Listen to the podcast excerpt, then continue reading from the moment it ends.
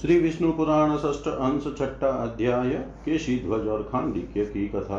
श्री पराशर उवाच स्वाध्याय संयमाभ्यां सदृश्यते पुरुषोत्तम तत्प्राप्ति कारणं ब्रह्म तदेतदिति पठ्यते। स्वाध्यायाध्योगमाशितः योगस्वाध्याय यमावशे स्वाध्याययोग सम्पत्त्या परमात्मा प्रकाशते। तदीक्षणाय स्वाध्यायश्चक्षुर्योगस्तथा परं न मांसचक्षुषा द्रष्टुं ब्रह्मभूतसः शक्यते। श्रीमैत्रेय उवाच भंगवस्तमहं योगं ज्ञातुमिच्छामि तं वद। ज्ञाते यत्राखिलाधारं पश्येयं परमेश्वरम्।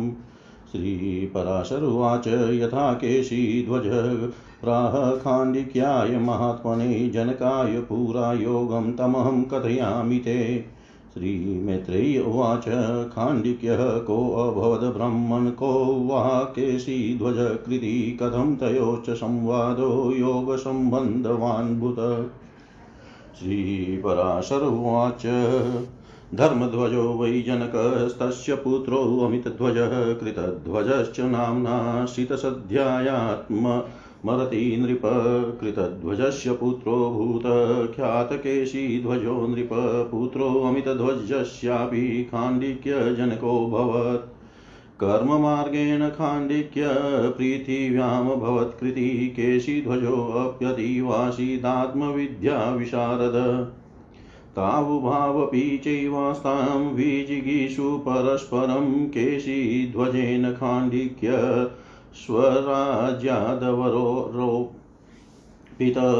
पुरोदशा मन्त्रिभिश्च समवेतो अल्पसाधन राज्य निराकृतो कृतः सोऽतः दुर्गाण्यचरोऽभवत्।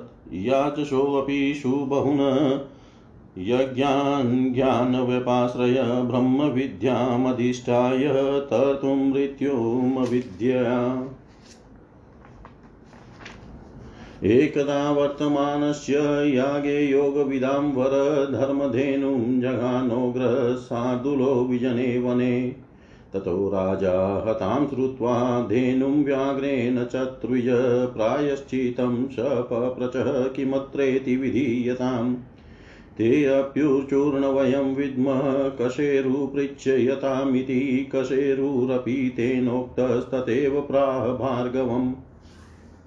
शुनकं पृचः राजेन्द्र नाहं वेद्मि स वेत्स्यति। स गत्वा तं पृचत्स सोऽप्याह शृणुयन्मुने। न कशेरुर्न चेवाहं न चान्य साम्प्रतं भुवि वेत्येक एव तव शत्रुः खाण्डिक्यो योजितस्त्वया।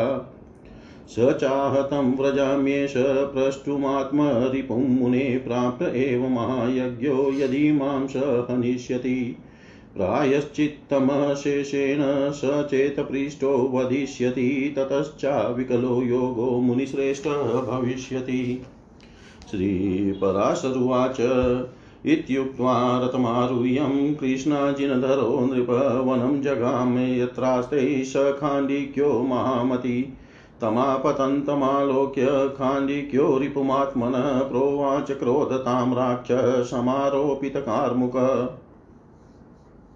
खाण्डिक्य उवाच कृष्णाजिनं त्वं कवच मा बाध्यास्मान् हनिष्यसि। कृष्णाजिनधरे वेत्सि न मयि प्रहरिष्यति। मृगाणां वध पृष्ठेषु मूढकृष्णाजिनं न किं येषां मया त्वया चोग्रः प्रहितासि शतसायका। स त्वामहं हनिष्यामि न मे जीवन विमोक्ष्यसे। आतता यशि दुर्बुद्धे मम राज्य हरो रिपु।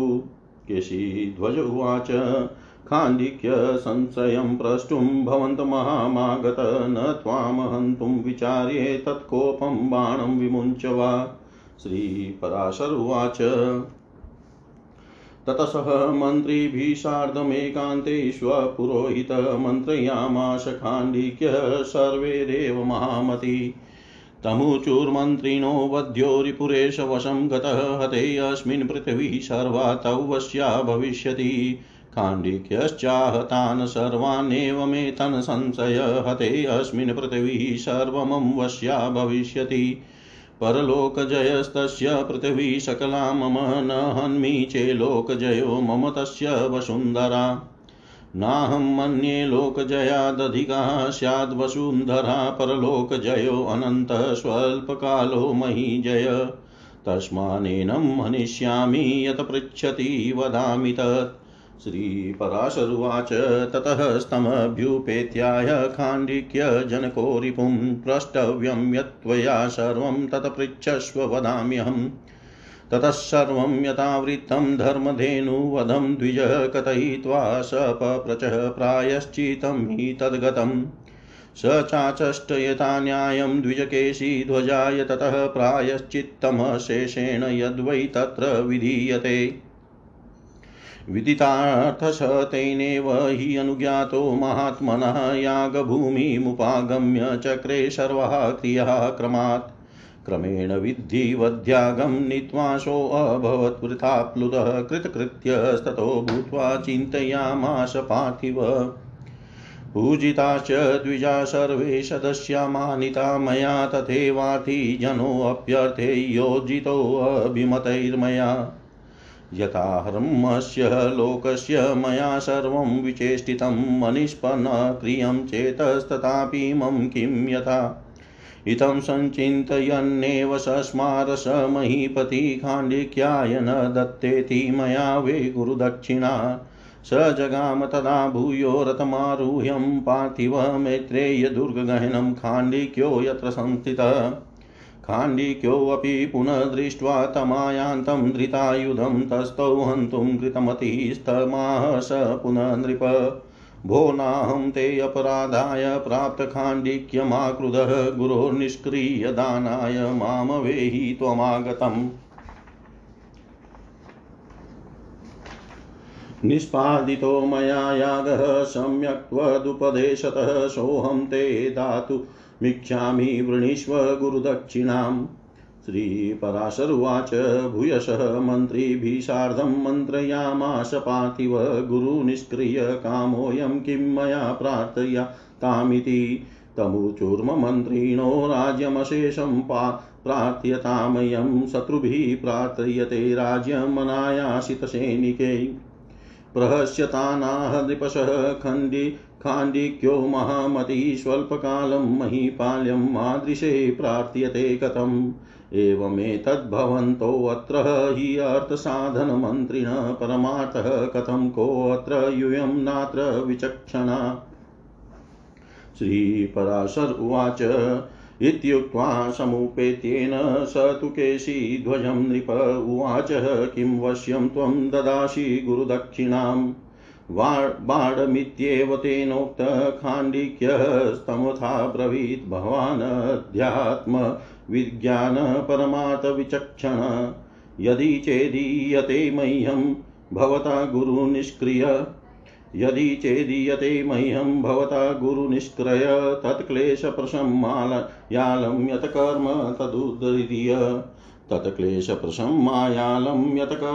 तदुदीर्य श्री पराशर जी बोले वे पुरुषोत्तम स्वाध्याय और स्वयं द्वारा देखे जाते हैं।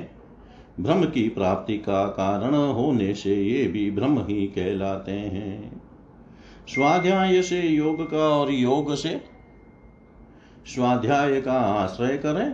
इस प्रकार स्वाध्याय और योग रूप संपत्ति से परमात्मा प्रकाशित ज्ञान के विषय होते हैं। ब्रह्म स्वरूप परमात्मा को मांसमय चक्षुओं से नहीं देखा जा सकता, उन्हें देखने के लिए स्वाध्याय और योग ही दो नेत्र हैं। श्री मैत्रेय जी बोले भगवान जिसे जान लेने पर मैं अखिलाधार परमेश्वर को देख सकूंगा, उस योग को मैं जानना चाहता हूं, उसका वर्णन कीजिए। श्री पराशर जी बोले पूर्व काल में जिस प्रकार इस योग का केशी ध्वज ने महात्मा खाण्डिक्य जनक से वर्णन किया था, मैं तुम्हें वही बतलाता हूँ। श्री मैत्रेय जी बोले ब्राह्मण, यह खाण्डिक्य और विद्वान केशी ध्वज कौन थे? और उनका योग संबंधी संवाद किस कारण से हुआ था। श्री पराशर जी बोले, पूर्व काल में धर्मध्वज जनक नामक एक राजा थे। उनके अमित ध्वज और कृतध्वज नामक दो पुत्र हुए। इनमें कृतध्वज सर्वदा अध्यात्म शास्त्र में रत रहता था। कृतध्वज का पुत्र केशी ध्वज नाम से विख्यात हुआ और अमित ध्वज का पुत्र खांडिक्य जनक हुआ। पृथ्वी मंडल में खांडिक्य कर्म मार्ग में अत्यंत निपुण था और केशी ध्वज अध्यात्म विद्या का विशेषज्ञ था। वे दोनों परस्पर एक दूसरे को पराजित करने की चेष्टा में लगे रहते थे। अंत में कालक्रम से केशी ध्वज ने खांडिक्य को राज्यच्युत कर दिया। राज्य भ्रष्ट होने पर खांडिक्य पुरोहित और मंत्रियों के सहित थोड़ी सी सामग्री लेकर दुर्गम वनों में चला गया। केशी ध्वज ज्ञान निष्ठ था तो भी अविद्या कर्म द्वारा मृत्यु को पार करने के लिए ज्ञान दृष्टि रखते हुए उसने अनेकों यज्ञों का अनुष्ठान किया। हे योगी श्रेष्ठ, एक दिन जब राजा केशी ध्वज यज्ञानुष्ठान में स्थित थे, उनकी धर्मधेनु हवि के लिए दूध देने वाली गौ को निर्जन वन में एक भयंकर सिंह ने मार डाला। व्याघ्र द्वारा गौ को मारी गई सुन राजा ने ऋत्विजों से पूछा कि इसमें क्या प्रायश्चित करना चाहिए। ऋत्विजों ने कहा, हम इस विषय में नहीं जानते, आप कशेरु से पूछिए। जब राजा ने कशेरु से यह बात पूछी तो उन्होंने भी उसी प्रकार कहा कि हे राजेंद्र, मैं इस विषय में नहीं जानता, आप भृगु पुत्र शुनक से पूछिए, वे अवश्य जानते होंगे। हे मुने, जब राजा ने शुनक से जाकर पूछा तो उन्होंने भी जो कुछ कहा वह सुनिए। इस समय भूमंडल में इस बात को न कशेरु जानता है, न मैं जानता हूँ और न कोई और ही जानता है। केवल जिसे तुमने परास्त किया है वह तुम्हारा शत्रु खांडिक्य ही इस बात को जानता है। यह सुनकर केशी ध्वज ने कहा, हे मुनिश्रेष्ठ, मैं अपने शत्रु खांडिक्य से ही यह बात पूछने जाता हूँ। यदि उसने मुझे मार दिया तो भी मुझे महायज्ञ का फल तो मिल ही जाएगा, और यदि मेरे पूछने पर उसने मुझे सारा प्रायश्चित दावत बतला दिया तो मेरा यज्ञ निर्विघ्न पूरा हो जाएगा। श्री पराशर जी बोले, ऐसा कहकर राजा केशी ध्वज कृष्ण मृग चर्म धारण कर रथ पर आरूढ़ हो वन में जहाँ महामती खांडिक्य रहते थे आए। खांडिक्य ने अपने शत्रु को आते देख कर धनुष चढ़ा लिया और क्रोध से नेत्र लाल करके कहा। खांडिक्य बोले, अरे क्या तू कृष्णा जिन रूप कवच बांध कर हम लोगों को मारेगा? क्या तू यह समझता है कि कृष्ण मृग चर्म धारण किए हुए मुझ पर यह प्रहार नहीं करेगा? हे मुड़, मृगों की पीठ पर क्या कृष्ण मृग चर्म नहीं होता, जिन पर कि मैंने और तूने दोनों ही ने तीक्ष्ण बाणों की वर्षा की है? अतः अब मैं तुझे अवश्य मारूंगा, तू मेरे हाथ से जीवित बचकर नहीं जा सकता। हे दुर्बुद्धे, तू मेरा राज्य छीनने वाला शत्रु है, इसलिए आतताई है। केशी ध्वज बोले, हे खांडिक्य, मैं आपसे एक संदेह पूछने के लिए आया हूँ, आपको मारने के लिए नहीं आया। इस बात को सोचकर आप मुझ पर क्रोध अथवा बाण छोड़ दीजिए। श्री पराशर जी बोले, यह सुनकर महामती खांडिक्य ने अपने संपूर्ण पुरोहित और मंत्रियों से एकांत में सलाह की। मंत्रियों ने कहा कि इस समय शत्रु आपके वश में है, इसे मार डालिए। इसको मार देने पर यह संपूर्ण पृथ्वी आपके अधीन हो जाएगी। खांडिक्य ने कहा, यह निस्संदेह ठीक है, इसके मारे जाने पर अवश्य संपूर्ण पृथ्वी मेरे अधीन हो जाएगी, किंतु इस पारलौकिक जय प्राप्त होगी, इससे पारलौकिक जय प्राप्त होगी और मुझे संपूर्ण पृथ्वी, परंतु इसे नहीं मारूंगा तो मुझे पारलौकिक जय प्राप्त होगी और इसे सारी पृथ्वी।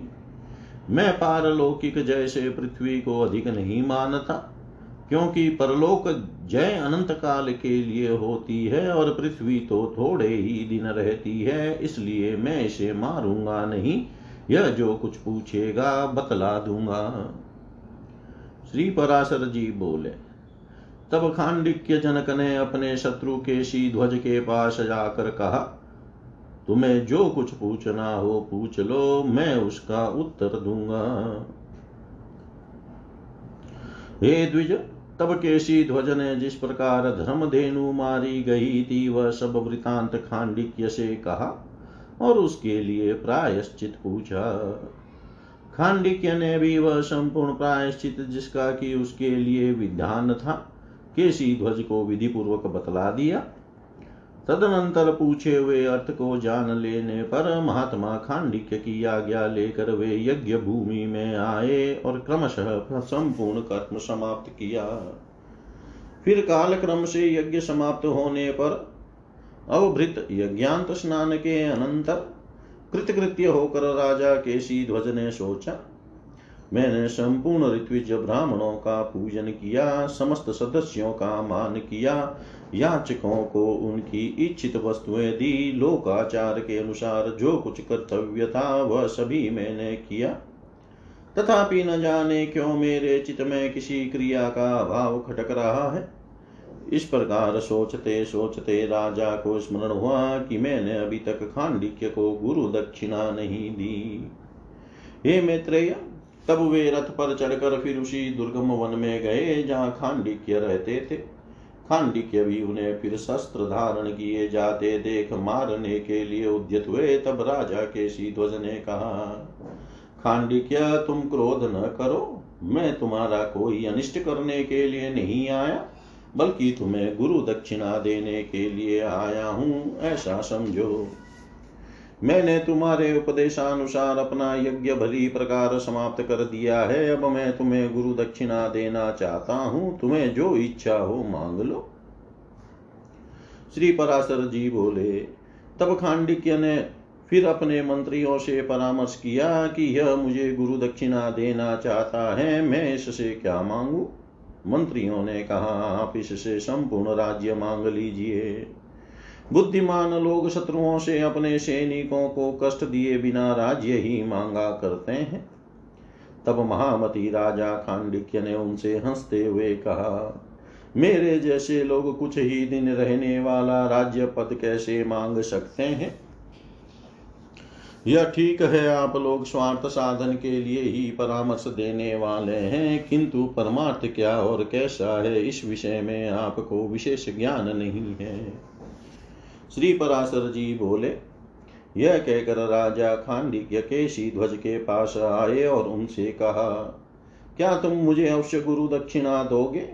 जब केशी ध्वज ने कहा कि मैं अवश्य दूंगा, तो खांडिक्य बोले, आप आध्यात्म ज्ञान रूप परमार्थ विद्या में बड़े कुशल हैं, सो यदि आप मुझे गुरु दक्षिणा देना ही चाहते हैं तो जो कर्म समस्त क्लेशों को की शांति करने में समर्थ हो वह बतलाइए। इति श्री विष्णु पुराणे षष्ठे अंशे पृष्ठ षष्ठो अध्याय। सर्वं श्रीशां सदाशिवार्पणमस्तु। ओम विष्णवे नमः, ओम विष्णवे नमः, ओम विष्णवे नमः। श्री विष्णु पुराण षष्ठ हंस सातवां अध्याय ब्रह्म योग का निर्णय। केशी ध्वजवाच,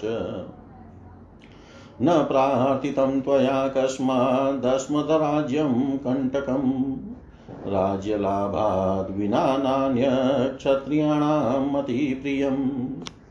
खांडिक्य उवाच, केशी ध्वज निबोध त्वं मया न प्रार्थितं यतः राज्यमेतदशेषं ते यत्र गृहीध्नन्त्य पंडिता क्षत्रियाणामयं धर्मो यत प्रजा परिपालनं वदश्च धर्मयुद्धेन स्वराज्य परिपन्थिनां तत्रासक्तस्य मे दोषो नेवास्त्यपहते त्वया बन्धा एव भवत्येषा हि अविद्याप्यक्रमोञ्जिता जन्मोपभोगलिप्सार्थमियं राजस्पृहा मम अन्येषा दोषजा सेव धर्मं वै नानुरुध्यते न न याचना क्षत्रबन्धूनां धर्मा ये तत्सतां मतं मतो न याचितं राज्यम् अविद्यान्तर्गतं तव राजे गृह्णन्त्य विद्वांसो ममत्वा हृतचेतसहं मानमहापानं मदमतः न मादृशा। श्रीपराशरुवाच प्रहष्ट साध्विति प्राह ततः केशीध्वजो नृपः काण्डिक्यजनकं प्रीत्या श्रूयतां वचनं मम अहम् अविद्या मृत्युं तर्तु काम करोमि वै राज्यं यागाश्च विविधान् भोगे पुण्यक्षयं तदा तदिदं ते मनोदिष्टया विवेकेश्वर्यतां गतं तच्छ्रूयतां विद्याया स्वरूपं कुलनन्दन अनात्मन्यात्मबुद्धिर्या चाश्वेष्वमिति यामति संसारतर तरुसम्भूति बीजमेतद्विधा स्थितम् पंचभूतात्मके देहे देहि मोहतमो वृतः हम ममेतद्दित्युच्चै कुरुते कुमतिर्मतिम् आकाशवायवग्निजलपृथिवीभ्यः पृथक् स्थिते आत्मन्यात्ममयं भावं कः करोति कलेवरे कलेवरोपभोग्यं हि गृहक्षेत्रादिकं च कः देहे आत्मनि प्राज्ञो ममेदमिति मन्यते इतं च पुत्रपौत्रेषु तद्देहोत्पादितेषु कः करोति पण्डितस्वाम्यमनात्मनि कलेवरे सर्वं देहोपभोगाय कुरुते कर्म मानव देहश्चान्यो यदा पुंस्तदा बन्धाय तत्परम् मृडमयं हि यथा गेहं लिप्यते वै मृदं वशा पार्थिवोऽयं तथा देहो मृदं बाले पनस्थितः पंचभूतात्मके भोगे पंचभूतात्मकं बभूवाप्यायते यदि ततः पुंसो भोगोऽत्र किं कृतः अनेकजन्मसहस्रीं संसारपदवीं व्रजन् मोहश्रमं प्रयातो वशो वासनारेणुकुण्ठितः प्रक्षाल्यते यदा सोऽस्य रेणुर्ज्ञानोष्णवारिणा तदा संसारपान्तस्य याति मोहश्रमं मोहश्रमे समं याते स्वस्तान्तकरणपुमान् अनन्यातिशया बाधं परं निर्वाणमृच्छति निर्वाणमयमेवायमात्मा ज्ञानमयो अमलः दुःखा ज्ञानमया धर्मः प्रकृतेस्ते तु नात्मनः जलस्य नाग्नि संसर्गस्थालिसंगा तथापि शब्दोद्रेकादिकान् धर्मा ततः करोति यथा नृप तथात्मा प्रकृते संगादहमानादि दूषितः भजते प्राकृतान् धर्मानन्यस्तेभ्यो हि सोऽव्यय तदेतत्कथितं बीजम् अविद्याया मया तव क्लेशानां च क्षयकरं योगादन्यन्न विद्यते। खाण्डिक्य उवाच तं तु ब्रूहि महाभागयोगं योगविद्युतं विज्ञातयोगशास्त्रार्थस्त्वमस्यानिमिषन्ततो केशीध्वज उवाच योगस्वरूपं खाण्डिक्य श्रूयतां गदतो मम यत्र स्थितो न चवते प्राप्य ब्रह्मलयं मुनि मन एव मनुष्याणां कारणं बन्धमोक्षयो बन्धाय विषयासङ्गिन्मुक्तये निर्विषयं मन विषयेभ्य समाहृत्य विज्ञानात्मा मनो मुनि चिन्तयेन मुक्तये तेन ब्रह्मभूतं परेश्वर आत्मभावं नयत्येनं तद्ब्रह्मध्यायिनं मुनिं विकार्यमात्मनः शक्त्या लोहमाकर्षको यथा आत्मप्रयत्नसापेक्षा विशिष्टाया मनोगति तस्य ब्रह्मणि संयोगो योग इत्यभिधीयते। एवमत्यन्त वैशिष्ट्य युक्तधर्मोपलक्षण यस्य योगश वे योगी मुमुक्षुरविधीयते योगयुगः प्रथमं योगी युञ्जानो हि अभिधीयते विनिष्पन्नः समाधिस्तु परं ब्रह्मोपलब्धिमान् यद्यन्तराय दोषेण दुष्यते चास्य मानसं जन्मान्तरेरभ्यसतो मुक्तिपूर्वस्य जायते विनिष्पन्नः समाधिस्तु मुक्तिं तत्रैव जन्मनि प्राप्नोति योगी योगाग्निदग्धकर्म च यो अचिरात् ब्रह्मचर्यं अहिंसां च सत्यास्तेया परिग्रहान् सेवेत योगी निष्कामो योग्यतां स्वमनोनयम् स्वाध्याय शोच संतोष तपांसि नियतात्मवान् कुर्वित ब्रह्मणि तथा परिस्मिन् प्रवणं मनः एते यशासनियमाः पंच पंच च कीर्तिता विशिष्टफलदा काम्या निष्कामानां विमुक्तिदा एकं भद्रासनादीनां समास्ताय गुणैर्युतः यमाख्ये नियमाख्ये च युञ्जितः नियतो यति प्राणाख्यमनिलं वश्यम् अभ्यासात् कुरुते तु यतः प्राणायामश विज्ञेयश बीजोऽभिजयेव च परस्परेणाभिभवं प्राणापानो यथा निलो कुरुतः सद्विधानेन तृतीय संयमात्तयो तस्य चालम्बनवतः स्थूलरूपं द्विजोतमः आलम्बनमन्तस्य योगिनोऽभ्यसतः स्मृतम् शब्दादिष्वनुरुक्तानि निगृहां क्षाणियोग्वितः कुर्याचितानुकारिणी प्रत्याहारपरायण वश्यता परमातेन जायते अतिचलात्मनाम् इन्द्रियाणां वश्येस्तेन योगी योगसाधक प्राणायामेन पवने प्रत्याहारेण चेन्द्रिये वशीकृते ततः कुर्यात् स्थितं चेत शुभाश्रये। खाण्डिक्य उवाच कथ्यतां ते महाभाग चेतसो यशुवाश्रय यद्धाधारमशेषं तद्धन्ति दोषमलोद्भवं केशीध्वजुवाच आश्रय चेतसो ब्रह्मद्विधात च स्वभावत भूपमूर्तममूर्तं च परं चापरमेव च त्रिविधा भावना भूप विश्वमेता तनिबोधतां ब्रह्माख्या कर्मसंज्ञां च तथा चेवो भयात्मिका कर्मभावात्मिका हि एका ब्रह्मभावात्मिका परा उभयात्मिका तथैवान्या त्रिविधा भावभावना सन्नन्दनादयो ये तु ब्रह्मभावनया युतः कर्मभावनया चान्ये देवाद्यः स्थावराश्चरा हिरण्यगर्भादिषु च ब्रह्मकर्मात्मिका द्विधा बोधाधिकारयुक्तेषु विद्यते भावभावना अक्षिणेषु समस्तेषु विशेषज्ञानकर्मसु विश्वमेतत्परं चान्यद्भेदभिन्नदृशां नृणां प्रत्यस्तमितभेदं यतः सतामात्रमगोचरं वचः सामात्मसंवेद्यं तज ज्ञानं ब्रह्मसंगितं तच विष्णोः परमरूपं रूपाख्यामनुत्तमं विश्वस्वरूपवैरूप्यः लक्षणं परमात्मनः न तद्योगयुजा शक्यं नृपचिन्तयितु यतः ततः स्थूलं हरे रूपं चिन्तयेद विश्वगोचरम् हिरण्यगर्भो भगवान् वासुदेव प्रजापति मरुतो वशवो रुद्रा भास्करास्तारकाग्रः गन्धर्व यक्ष दैत्याद्या सकला देव योनय मनुष्या पशवः शैला समुद्रा सरितो द्रुमा भूपभूतान्यशेषानि भूतानां ये च हेतव प्राधानादिविशेषान्तं चेतनाचेतनात्मकम् एकपादं द्विपादं च बहुपादं पादकं मूर्तमेतद्धरे रूपं भावनातीतयात्मकम् एतत् सर्वमिदं विश्वं जगदेतच्चराचरं परब्रह्मस्वरूपस्य विष्णोशक्तिसमन्वितं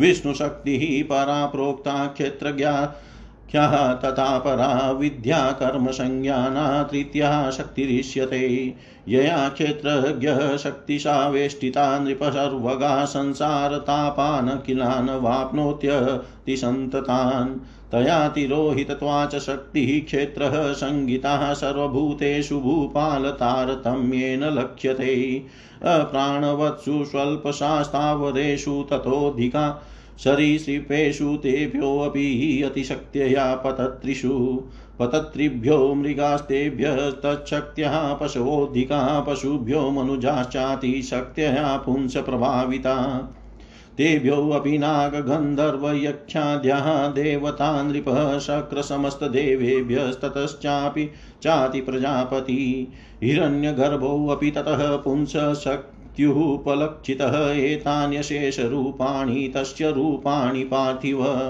यतस्तक्षक्तियोगेन युक्तानि नवशा यदा द्वितीयं विष्णुसंज्ञस्य योगी ध्येयं महामते अमूर्तं ब्रह्मणो रूपं यत् सदित्युच्यते बुधे समस्ताशक्त समस्तः शक्तयश्चेता नृपयत्र प्रतिष्ठिता तद विश्वरूप वैरूप्यं रूपमन्य दरे महत् समस्त शक्ति रूपाणि तत्करोति जनेश्वर देवतिर्यंग मनुष्यादि चेष्टावन्ति स्वलीलया जगताम् उपकाराय न सा कर्म निमित्तजा चेष्टा तस्या प्रमेयस्य व्यापिन्य व्याहतात्मिका तद्रूप विश्वरूपस्य तस्य योगयुजा नृपः चिन्त्यमात्मविशुद्ध्यर्थ विशुद्ध्यर्थं सर्वकिल्बिषनाशनं यथाग्निरुद्धतः शिखः कक्षं दहति सानिलः तथा चित्तः स्थितो विष्णुयोगिनां सर्वकिल्बिषम् तस्मात् समस्तशक्तिनामाधारे तत्र चेतस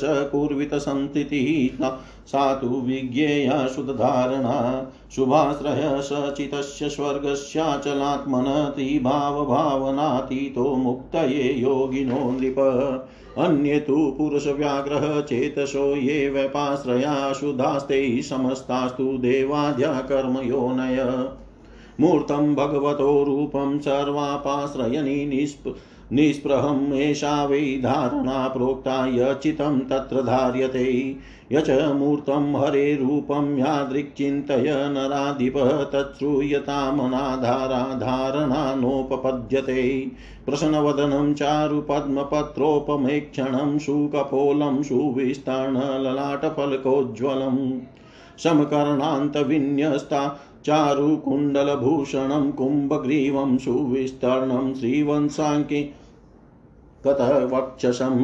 वलित्रिभङ्गिनामग्ननाभिना हि उदरेण च प्रलम्बाष्टभुजं विष्णुमतवापि चतुर्भुजं समस्तितोरुजङ्गं च सुस्थिताङ्घ्रि वराम्बुजं चिन्तयेद ब्रह्मभूतं तं पीतनिर्मलवाशसं किरीटहार केयूरकटकादि विभूषितं सांगशङ्खगदाशङ्क्रचक्राच वलयान्वितं वरदाभयहस्तं च मुद्रिका रत्नभूषितं चिन्तये तन्मयो योगी समाधायात्ममानसं तावद्यावदृढीभूता तत्रैव नृपधारणा व्रजतष्टिस्थो अन्यदा अन्यद्वा स्वेच्छया कर्म कुर्वतः नापयाति यदा चित्तात् सिद्धां मन्येत तां तदा ततः शङ्खगदाचक्रः साङ्गादिरहितं बुधः चिन्तयेद भगवद्रूपं प्रशान्तं साक्षसूत्रकं सा यदा धारणा तदवदवस्थानवती ततः किरीटकेयूरमुखेर्भूषणे रहितं स्मरेत् तदेकावयम् वयवं देवं चेतसा हि पुनर्बुधः कुर्यात् ततो अवयविनी प्रणिधानपरो भवेत् तद्रूप प्रत्ययाचेका सन्ततिश्चान्यनिः स्पृहा तद्ध्यानं प्रथमे रङ्गे षड्भिः निष्पाद्यते नृप तस्यैव कल्पनाहीनं स्वरूपग्रहणं हि यत् मनसा ध्याननिष्पाद्यं समाधिसोऽभिधीयते विज्ञानं प्रापकं प्राप्ये परे ब्रह्मणि पातिव प्रापणीयस्तेवात्मा प्रक्षिणाशेषभावन क्षेत्रज्ञः करणी ज्ञानं करणं तस्य तेन ततः निष्पाद्य मुक्तिकार्यं वै कृतकृत्यो निवर्तते तद्भावभावमापनस्ततो वशो परमात्मना भवत्यभेदी भेदश्च तस्य ज्ञानकृतो भवेत् विभेदजनकै अज्ञाने नाशमात्यन्तिकं गते आत्मनो भ्रमणो भेदमसन्तं कः करिष्यति इत्युक्ते मया योगखाण्डिक्य परिपृच्छत संक्षेपविस्तराभ्यां तु किमन्यत् क्रियतां तव खाण्डिक्य उवाच कथिते योगसद्भावे सर्वमेव कृतं मम तवोपदेशे नाशेषो नष्टचितमलोयत ममेति यन्मया चोक्तमसदेतन चान्यता नरेन्द्र गदितुं शक्यमपि विज्ञेय वेदिभिः अहं ममेत्य विध्येयं व्यवहारस्तथा नयो परमात्मस्वसंलापो गोचरे वचसामनय तद्गच श्रेयसे सर्वं ममेतद्भवतां कृतं यद्विमुक्तिप्रदो योग प्रोक्तकेशीध्वजरावय श्रीपराशरुवाच यथार्थं पूजया तेन खाण्डिकेन स पूजितः आजगामपुरं ब्रह्मस्ततः केशीध्वजो नृपः खाण्डिक्योऽपि सुतं कृत्वा राजानं योगसिद्धये वनं जगाम गोविन्दे विनिवेशितमानस तत्रैकान्तमतिर्भूत्वा यमादिगुणसंयुत विष्णुवाक्ये निर्मले ब्रह्मण्यवापनृपतिर्लयम् केशीध्वजो विमुक्त्यर्थं स्वकर्मक्षपणोन्मुख भूभुजे विषयान् कर्म चक्रे चानभिसंहितं सकल्याणोपभोगे च क्षीणपापोऽमलस्तथा वापसिद्धिमत्यन्तां तापक्षयफलां द्विज अवापसिद्धिमत्यन्तां तापक्षयफलं द्विज। केशीध्वज बोले, क्षत्रियों को तो राज्य प्राप्ति से अधिक प्रिय और कुछ भी नहीं होता, फिर तुमने मेरा निष्कंटक राज्य क्यों नहीं मांगा? खांडिक्य बोले, हे केशीध्वज, मैंने जिस कारण से तुम्हारा राज्य नहीं मांगा वह सुनो। इन राज्यादि की आकांक्षा तो मूर्खों को हुआ करती है। क्षत्रियों का धर्म तो यही है कि प्रजा का पालन करे और अपने राज्य के विरोधियों का धर्म युद्ध से वध करे। शक्तिहीन होने के कारण यदि तुमने मेरा राज्य हरण कर लिया है तो असमर्थतावश प्रजा पालन न करने पर भी मुझे कोई दोष न होगा, किंतु राज्याधिकार होने पर यथावत प्रजा पालन न करने से दोष का भागी होना पड़ता है। क्योंकि यद्यपि यह स्वकर्म अविद्या ही है तथापि नियम विरुद्ध त्याग करने पर यह बंधन का कारण होती है। यह राज्य की चाह मुझे तो जन्मांतर के कर्मों द्वारा प्राप्त सुख भोग के लिए होती है और वही मंत्री आदि अन्य जनों को राग एवं लोभ आदि दोषों से उत्पन्न होती है, केवल धर्मानुरोध से नहीं। उत्तम क्षत्रियों का राज्यादि की याचना करना धर्म नहीं है, यह महात्माओं का मत है। इसीलिए मैंने अविद्या पालन आदि कर्म के अंतर्गत तुम्हारा राज्य नहीं मांगा। जो लोग अहंकार रूपी मदिरा का पान करके उन्मत्त हो रहे हैं तथा जिनका चित्त ममताग्रस्त हो रहा है वे मूढ़जन ही राज्य की अभिलाषा करते हैं। मेरे जैसे लोग राज्य की इच्छा नहीं करते। श्री पराशर जी बोले, तब राजा केशीध्वज ने प्रसन्न होकर खांडिक्य जनक को साधुवाद दिया और प्रीति पूर्वक कहा, मेरा वचन सुनो। मैं अविद्या द्वारा मृत्यु को पार करने की इच्छा से ही राज्य तथा विविध यज्ञों का अनुष्ठान करता हूँ और नाना भोगों द्वारा अपने पुण्यों का क्षय कर रहा हूँ। हे कुलनंदन, बड़े सौभाग्य की बात है कि तुम्हारा मन विवेक संपन्न हुआ है, अतः तुम अविद्या का स्वरूप लो। संसार वृक्ष की बीजभूता यह विद्या दो प्रकार की है। अनात्मा में आत्मबुद्धि है और जो अपना नहीं है उसे अपना मानना। यह कुमति जीव मोह रूपी अंधकार से आवृत होकर इस पंचभूतात्मक देह में मैं और मेरापन का भाव करता है, जबकि आत्मा आकाश वायु अग्नि जल और पृथ्वी आदि से सर्वथा पृथक है। तो कौन बुद्धिमान व्यक्ति शरीर में आत्मबुद्धि करेगा? और आत्मा के देह से परे होने पर भी देह के उपभोग्य ग्रह क्षेत्र आदि को कौन प्राज्ञ पुरुष अपना मान सकता है? इस प्रकार इस शरीर के अनात्मा होने से उत्पन्न हुए पुत्र पौत्र आदि में भी कौन विद्वान अपनापन करेगा? मनुष्य सारे कर्म देह के ही उपभोग के लिए करता है, किंतु जबकि यह देह अपने से पृथक है तो वे कर्म केवल बंधन देहोत्पत्ति के ही कारण होते हैं। जिस प्रकार मिट्टी के घर को जल और मिट्टी से लीपते पोतते हैं उसी प्रकार यह पार्थिव शरीर भी मृतिका मृणमय अन्न और जल की सहायता से ही स्थिर रहता है। यदि यह पंचभूतात्मक शरीर पांच भौतिक पदार्थों से पुष्ट होता है तो इसमें पुरुष ने क्या भोग किया? यह जीवन एक सहस्र जन्मों तक सांसारिक भोगों में पड़े रहने से उन्हीं की वासना रूपी धूलि से आच्छादित हो जाने के कारण केवल मोह रूपी श्रम को ही प्राप्त होता है। जिस प्रकार ज्ञान रूपी गर्म जल से उसकी वह धूलि धो दी जाती है तब इस संसार पथ के पथिक का मोह रूपी श्रम शांत हो जाता है। मोह श्रम के शांत हो जाने पर पुरुष स्वस्थ चित हो जाता है और निरतिशय एवं निर्बाध परम निर्वाण पद प्राप्त कर लेता है। यह ज्ञानमय निर्मला आत्मा निर्वाण स्वरूप ही है। दुख आदि जो अज्ञानमय धर्म है वे प्रकृति के हैं, आत्मा के नहीं। हे राजन, जिस प्रकार स्थाली बटलोही के जल का अग्नि से संयोग नहीं होता तथापि स्थाली के संसर्ग से ही उसमें खोलने के शब्द आदि धर्म प्रकट हो जाते हैं, उसी प्रकार प्रकृति के संसर्ग से ही आत्मा अहंकार आदि से दूषित होकर प्राकृत धर्मों को स्वीकार करता है। वास्तव में तो वह अव्यय आत्मा उनसे सर्वथा पृथक है। इस प्रकार मैंने तुम्हें अविद्या का बीज बतलाया। इस अविद्या से प्राप्त हुए क्लेशों को नष्ट करने वाला योग से अतिरिक्त और कोई उपाय नहीं है। खांडिक्य बोले, हे योग वेताओं में श्रेष्ठ महाभाग केशीध्वज, तुम निमि वंश में योग शास्त्र के मर्मज्ञ हो, अतः उस योग का वर्णन करो।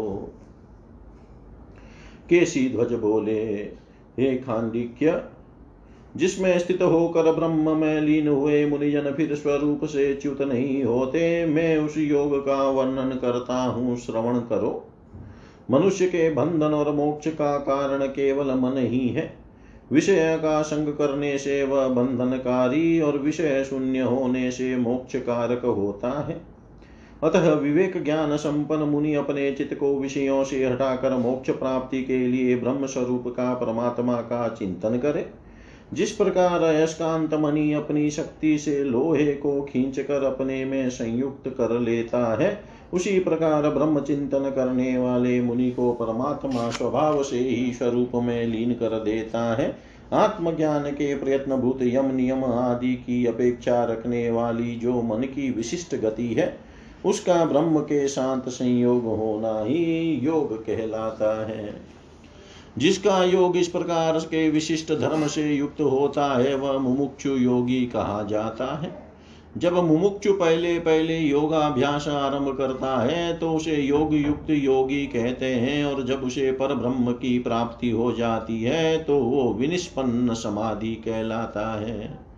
यदि किसी विघ्नवश उस योग युक्त योगी का चित्त दूषित हो जाता है तो जन्मांतर में भी उसी अभ्यास को करते रहने से वह मुक्त हो जाता है। विनिष्पन्न समाधि योगी तो योगाग्नि से कर्म समूह के भस्म हो जाने के कारण उसी जन्म में थोड़े ही समय में मोक्ष प्राप्त कर लेता है। योगी को चाहिए कि अपने चित्त को ब्रह्म चिंतन के योग्य बनाता हुआ ब्रह्मचर्य, अहिंसा, सत्यस्तेय और अपरिग्रह का निष्काम भाव से सेवन करे तथा संयत चित्त से स्वाध्याय, सोच, संतोष और तप का आचरण करे और मन को निरंतर पर ब्रह्म में लगाता रहे। ये पांच पांच यम और नियम बतलाए गए हैं। इनका सकाम आचरण करने से पृथक पृथक फल मिलते हैं और निष्काम भाव से सेवन करने से मोक्ष प्राप्त होता है। यति को चाहिए कि भद्रासन आदि आसनों में से किसी एक का अवलंबन कर यम नियम आदि गुणों से युक्त हो योगाभ्यास करे। अभ्यास के द्वारा जो प्राणवायु को वश में किया जाता है उसे प्राणायाम समझना चाहिए। वह सबीज ध्यान तथा मंत्र पाठ आदि आलम्बन युक्त और निर्बीज निरालंब भेद से दो प्रकार का है। सदगुरु के उपदेश से जब योगी प्राण और अपान वायु द्वारा एक दूसरे का निरोध करता है तो क्रमशः रेचक और पूरक नामक दो प्राणायाम होते हैं, और इन दोनों का एक ही समय संयम करने से कुंभक नामक तीसरा प्राणायाम होता है। हे द्विजोत्तम, जब योगी सबीज प्राणायाम का अभ्यास आरंभ करता है तो उसका आलम्बन भगवान अनंत का हिरण्यगर्भ आदि स्थूल रूप होता है। तदनंतर यह वह प्रत्याहार का अभ्यास करते हुए शब्द आदि विषयों में अनुरुक्त हुई अपनी इंद्रियों को रोक कर अपने चित्त की अनुगामिनी बनाता है। ऐसा करने से अत्यंत चंचल इंद्रियां उसके वशीभूत हो जाती हैं। इंद्रियों को वश में किए बिना कोई योगी योग साधन नहीं कर सकता। इस प्रकार प्राणायाम से वायु और प्रत्याहार से इंद्रियों को वशीभूत करके चित्त को उसके शुभ आश्रय में स्थित करे। खांडिक्य बोले, हे महाभाग, यह बतलाइए कि जिसका आश्रय करने से चित्त के संपूर्ण दोष नष्ट हो जाते हैं वह चित्त का शुभ आश्रय क्या है। केशी ध्वज बोले, हे राजन, चित्त का आश्रय ब्रह्म है जो कि मूर्त और अमूर्त अथवा ऊपर और पर रूप से स्वभाव से ही दो प्रकार का है, जो कि मूर्त और अमूर्त अथवा अपर और पर रूप से स्वभाव से ही दो प्रकार का है।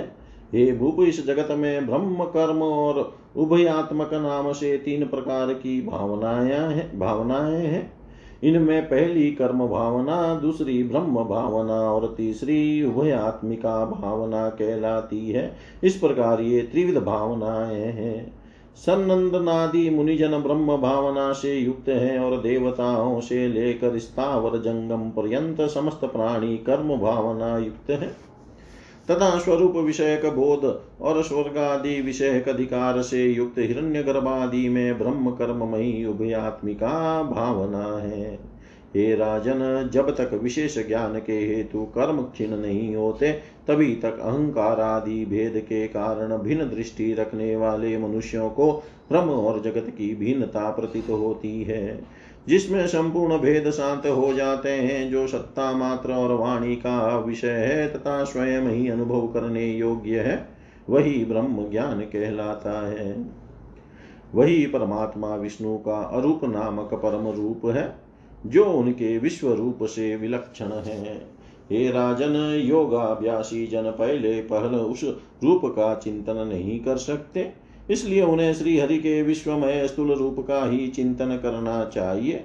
हिरण्यगर्भ भगवान वासुदेव, प्रजापति, मरुत, वसु, रुद्र, सूर्य, तारे, ग्रह, गण, गंधर्व, यक्ष और दैत्य आदि समस्त देव योनिया तथा मनुष्य, पशु, पर्वत, समुद्र, नदी, वृक्ष, संपूर्ण भूत एवं प्रधान से लेकर विशेष पंच तन्मात्रा पर्यंत उनके कारण तथा चेतन, अचेतन, एक, दो अथवा अनेक चरणों वाले प्राणी और बिना चरणों वाले जीव, ये सब भगवान हरि के भावना त्रयात्मक मूर्त रूप है।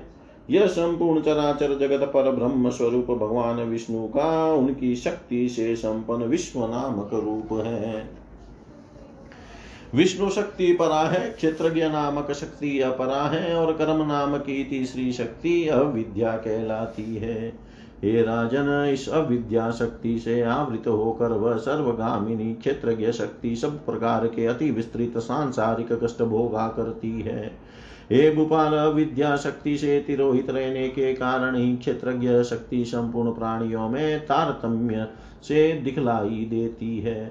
वह सब में कम जड़ पदार्थों में है, उनसे अधिक वृक्ष, पर्वत आदि स्थावरों में, स्थावरों से अधिक सरीसृप आदि में और उनसे अधिक पक्षियों में है, पक्षियों से मृगों में और मृगों से पशुओं में वह शक्ति अधिक है तथा पशुओं की अपेक्षा मनुष्य भगवान की उस क्षेत्रज्ञ शक्ति से अधिक प्रभावित है। मनुष्यों से नाग, गंधर्व और यक्ष आदि समस्त देवगणों में, देवताओं से इंद्र में, इंद्र से प्रजापतियों में और प्रजापति से हिरण्यगर्भ में उस शक्ति का विशेष प्रकार है। हे राजन, ये संपूर्ण रूप उस परमेश्वर के ही शरीर है, क्योंकि ये सब आकाश के समान उनकी शक्ति से व्याप्त है। हे महामते, विष्णु नामक ब्रह्म का दूसरा अमूर्त आकारहीन रूप है, जिसका योगी जन ध्यान करते हैं और जिसे बुद्ध जन सत कहकर पुकारते हैं। हे नृप, जिसमें कि ये संपूर्ण शक्तियां प्रतिष्ठित है, वही भगवान का विश्व रूप से विलक्षण द्वितीय रूप है। हे नरेश, भगवान का वही रूप अपनी लीला से देव, त्रियक और मनुष्य आदि की चेष्टाओं से युक्त सर्वशक्तिमय रूप धारण करता है। इन रूपों में अप्रमेय भगवान की जो व्यापक एवं अव्याहत चेष्टा होती है, वह संसार के उपकार के लिए ही होती है, कर्मजन्य नहीं होती। हे राजन, योगाभ्यासी को आत्मशुद्धि के लिए भगवान विश्व रूप के उस सर्व पापनाशक रूप का ही चिंतन करना चाहिए। जिस प्रकार वायु सहित अग्नि ऊंची ज्वालाओं से युक्त होकर शुष्क तृण समूह को जला डालता है, उसी प्रकार चित्त में स्थित हुए भगवान विष्णु योगियों के समस्त पाप नष्ट कर देते हैं। इसलिए संपूर्ण शक्तियों के आधार भगवान विष्णु में चित्त को स्थिर करें, यही शुद्ध धारणा है। हे राजन, तीनों भावनाओं से अतीत भगवान विष्णु ही योगी जनों की मुक्ति के लिए उनके स्वतः चंचल तथा किसी अनूठे विषय में स्थिर रहने वाले चित्त के शुभ आश्रय हैं। हे पुरुष सिंह, इसके अतिरिक्त मन के आश्रयभूत जो अन्य देवता आदि कर्म योनिया है, वे सब अशुद्ध है। भगवान का यह मूर्त रूप चित्त को अन्य आलम्बनों से निष्प्रह कर देता है। इस प्रकार चित्त का भगवान में स्थिर करना ही धारणा कहलाती है। हे नरेंद्र, धारणा बिना किसी आधार के नहीं हो सकती। इसलिए भगवान के जिस मूर्त रूप का जिस प्रकार ध्यान करना चाहिए वह सुनो। जो प्रसन्न बदन और कमल दल के समान सुंदर नेत्रों वाले हैं, सुंदर कपोल और विशाल भाल से अत्यंत सुशोभित है तथा अपने सुंदर कानों में मनोहर कुंडल पहने हुए हैं, जिनकी ग्रीवा शंख के समान और विशाल वक्ष स्थल श्री वत्स चिन्ह से सुशोभित है, जो तरंगाकार तीवली तथा नीची नाभि वाले उदर से सुशोभित है, जिनके लंबी लंबी 8 अथवा 4 भुजाएं हैं तथा जिनके जंगा एवं मुरु समान भाव से स्थिर है और मनोहर चरणारविंद सुधरता से विराजमान है, उन निर्मल पीताम्बरधारी ब्रह्म स्वरूप भगवान विष्णु का चिंतन करें। हे राजन, किरीट हार केयूर और कटक आदि आभूषणों से विभूषित सांग धनुष संग गदा खड़ग चक्र तथा अक्षमाला से युक्त वरद और अभय मुक्त हाथों वाले तथा अंगुलियों में धारण की हुई रत्नमयी मुद्रिका से शोभायमान भगवान के दिव्य रूप का योगी को अपना चित्त एकाग्र करके तन्मय भाव से तब तक चिंतन करना चाहिए जब तक यह धारणा दृढ़ न हो जाए। जब चलते फिरते उड़ते बैठते अथवा स्वेच्छानुकूल कोई और कर्म करते हुए भी ध्येय मूर्ति अपने चित्त से दूर न हो तो इसे सिद्ध हुई माननी चाहिए। इसके दृढ़ होने पर बुद्धिमान व्यक्ति शंख चक्र गदा और सांग आदि से रहित भगवान के स्फटिकाक्ष माला और यज्ञोपवीतधारी शांत स्वरूप का चिंतन करे। जब यह धारणा भी पूर्ववत स्थिर हो जाए तो भगवान के किरीट केयूर आदि आभूषणों से रहित रूप का स्मरण करें। तदनंतर विज्ञ पुरुष अपने चित्त में एक प्रधान अवयव विशिष्ट भगवान का हृदय से चिंतन करें और फिर संपूर्ण अवयवों को छोड़कर केवल अवयवी का ध्यान करें। हे राजन, जिसमें परमेश्वर के रूप की ही प्रतीति होती है, ऐसी जो विषयांतर की स्पृहा से रहित एक अनवरत धारा है उसे ही ध्यान कहते हैं। यह अपने से पूर्व यम नियमादि 6 अंगों से निष्पन्न होता है। उस ध्येय पदार्थ का ही जो मन के द्वारा ध्यान से सिद्ध होने योग्य कल्पनाहीन ध्याता ध्येय और ध्यान के भेद से रहित स्वरूप ग्रहण किया जाता है उसे ही समाधि कहते हैं। हे राजन, समाधि से होने वाला भगवत साक्षात्कार रूप विज्ञान ही प्राप्तव्य पर ब्रह्म तक पहुंचाने वाला है तथा संपूर्ण भावनाओं से रहित एकमात्र आत्मा ही प्रापणीय वहां तक पहुंचने वाला है। मुक्ति लाभ में क्षेत्रज्ञ करता है और ज्ञान करण है। ज्ञान रूपी करण के द्वारा क्षेत्रज्ञ के मुक्ति रूपी कार्य को सिद्ध करके वह विज्ञान कृतकृत्य होकर निवृत्त हो जाता है। उस समय यह भगवत भाव से भरकर परमात्मा से अभिन्न हो जाता है। इसका भेद ज्ञान तो अज्ञान जन्य ही है। भेद उत्पन्न करने वाले अज्ञान के सर्वथा नष्ट हो जाने पर ब्रह्म और आत्मा में असत अविद्यमान भेद कौन कर सकता है। हे खांडिक्य, इस प्रकार तुम्हारे पूछने के अनुसार मैंने संक्षेप और विस्तार से योग का वर्णन किया। अब मैं तुम्हारा और क्या कार्य करूं। खांडिक्य बोले, आपने इस महायोग का वर्णन करके मेरा सभी कार्य कर दिया, क्योंकि आपके उपदेश से मेरे चित्त का संपूर्ण मल नष्ट हो गया है। हे राजन, मैंने जो कहा मेरा कहा यह भी असत्य ही है, अन्यथा ज्ञेय वस्तु को जानने वाले तो यह भी नहीं कह सकते। मैं और मेरा ऐसी बुद्धि और इनका व्यवहार भी अविद्या ही है। परमार्थ तो कहने सुनने की बात नहीं है, क्योंकि वह वाणी का विषय है। हे किसी ध्वज, आपने इस मुक्ति प्रद योग का वर्णन करके मेरे कल्याण के लिए सब कुछ कर दिया। अब आप सुख पूर्वक पधारिए। श्री पराशर जी बोले, हे ब्राह्मण, तदनंतर खांडिक्य से यथोचित पूजित हो राजा केशी ध्वज अपने नगर में चले आए तथा खांडिक्य भी अपने पुत्र को राज्य दे श्री गोविंद में चित लगाकर योग सिद्ध करने के लिए निर्जन वन को चले गए। वहां यमादि गुणों से युक्त होकर एकाग्र चित से ध्यान करते हुए राजा खांडिक्य विष्णु नामक निर्मल ब्रह्म में लीन हो गए। किंतु केशी ध्वज विदेह मुक्ति के लिए अपने कर्मों को क्षय करते हुए समस्त विषय भोगते रहे। उन्होंने फल की इच्छा न करके अनेकों शुभ कर्म किए। हे द्विज, इस प्रकार अनेकों कल्याण प्रद भोगों को भोगते हुए उन्होंने उन्होंने पाप और मल प्रारब्ध कर्म का क्षय हो जाने पर तापत्रय को दूर करने वाली आत्यंतिक सिद्धि प्राप्त कर ली। इति श्री विष्णु पुराणे षष्ठे अंशे सप्तमो अध्याय। सर्वं श्री शाम सदाशिवार्पणमस्तु। ओम विष्णवे नमः। ओम विष्णवे नमः। ओम विष्णवे नमः।